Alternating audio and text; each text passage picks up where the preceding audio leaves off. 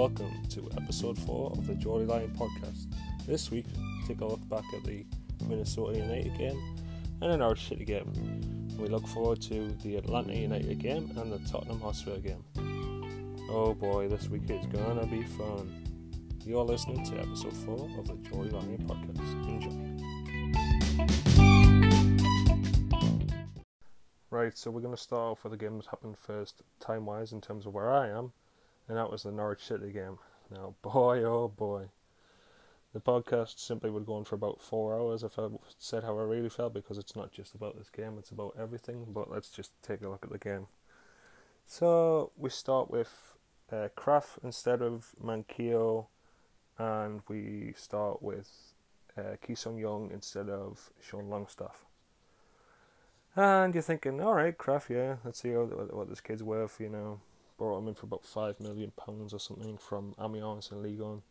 And he was third choice right back there, and boy oh boy did he prove that.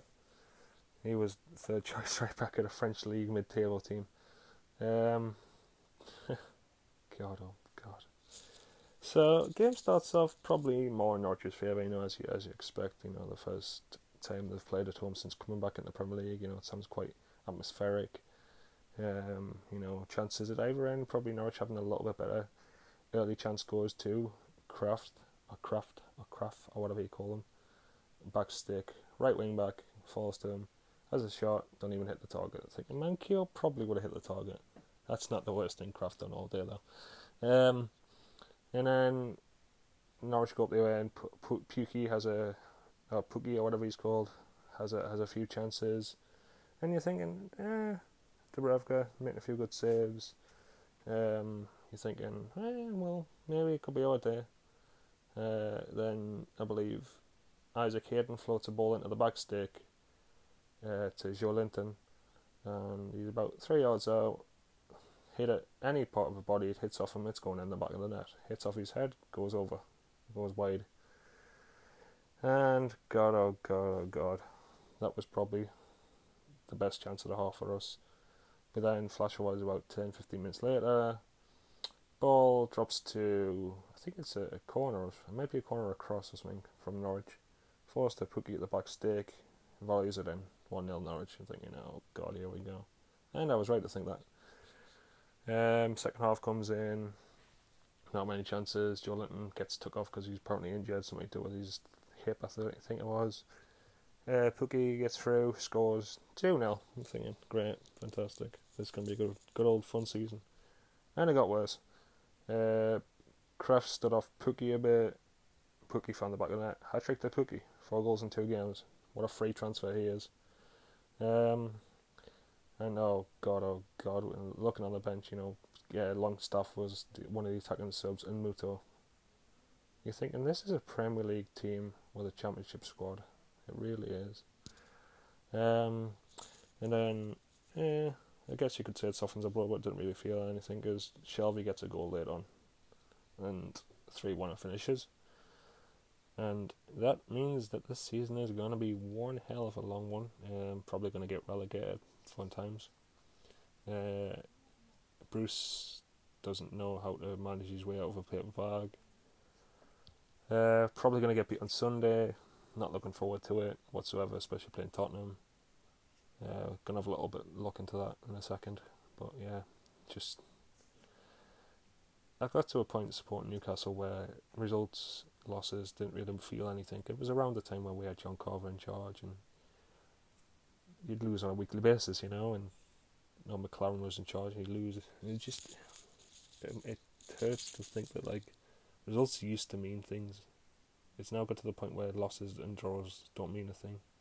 Wins don't even really mean that much of a thing either because you know that your next game probably going to lose because we don't pick up a lot of wins. And we had Rafa, we had hope, but now we don't have any of that. So yeah, we'll see where things go. But yeah, Norwich is pretty pretty crap. Now let's look forward to Tottenham on Sunday, Super Sunday, 4:30 kickoff at the Tottenham Hotspur Stadium. Fun fact: with the world's largest ball going right along the goal line outside the on the concourse. Anyway, boring fact: Newcastle are going to get beat. I'm not looking forward to this match. You know, 4:30 Tottenham at home. London. We don't do well at London. Don't know if St Maximin's fit. Don't know why he dropped Mankey over Krafth, but he has he has to play Mankey on Sunday. Probably has to play Longstaff as well over uh, Ki. Um, we had fit strikers, I'd drop Joelinton, but we don't have that either. Andy Carroll's miles off, and I can't believe we have to rely on him. And Dwight Gayle, championship bound, honestly. Championship. I think we'll get beat. I think I'll be another drubbing 4 5 0. Win surprises. Um, don't know what else there is to say, to be honest with you. This is one result I couldn't care less about at the minute. Tottenham. You know, you don't expect to get anything from Tottenham, the way they've been playing. So, yeah, we'll see Sunday, innit? I'll probably get surprised again after my predictions from the weekend. oh, man.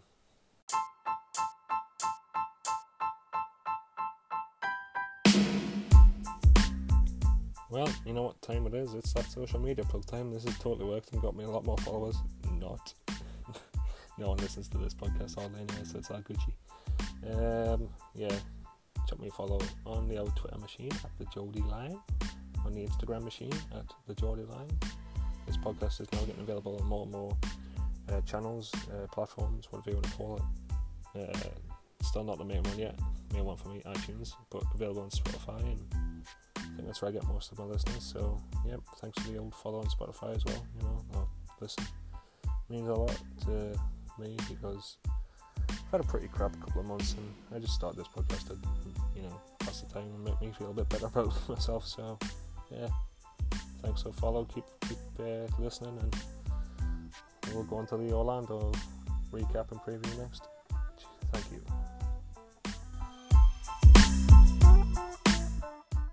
Now let's take a look back at the Minnesota United game from Minnesota uh, on Saturday night. We're going to the team with no Pereira, but he's on the bench. So that's a good start. Um, Nani, you know, good old reliable Nani on the pitch. Uh, proved to be a good choice to keep someone like him, but obviously you're never going to drop Nani, are you? Anyway, enough of the chit chat.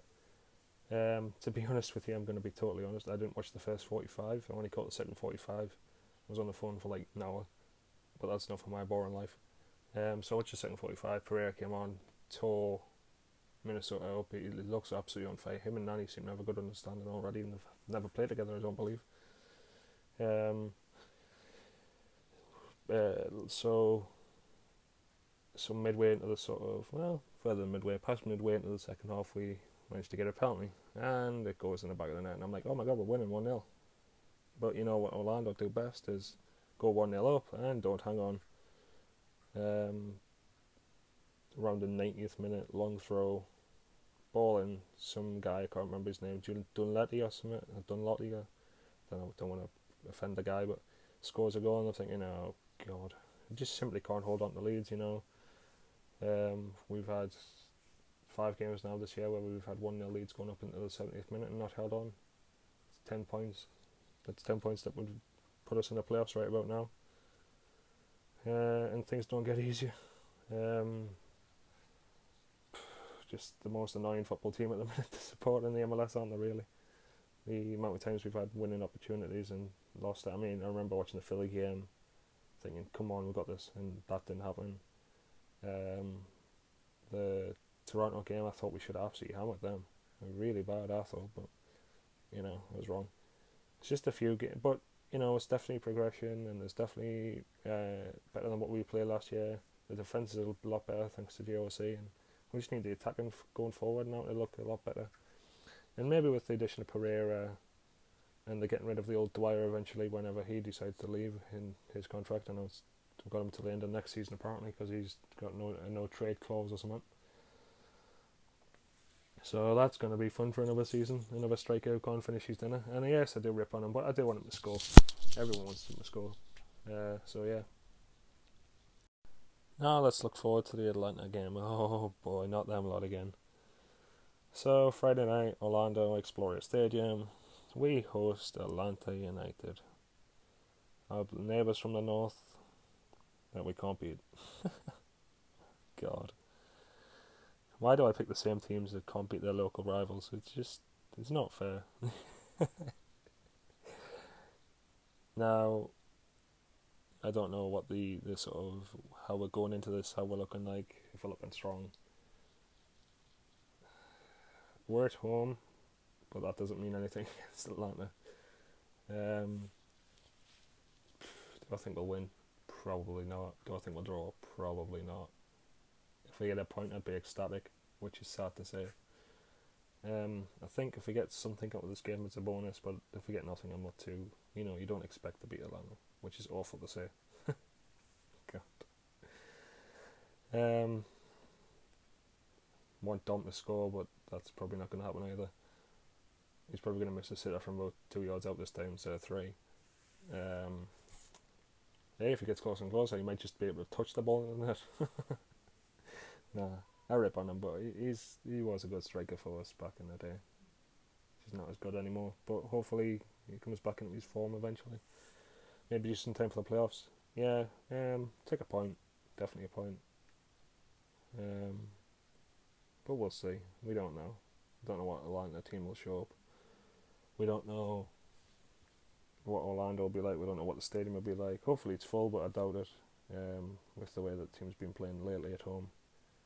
Um, the wall will be full as per usual. You know that's no surprise, but well, we shall see, and hopefully wake up on Saturday morning with something worthwhile. Hopefully.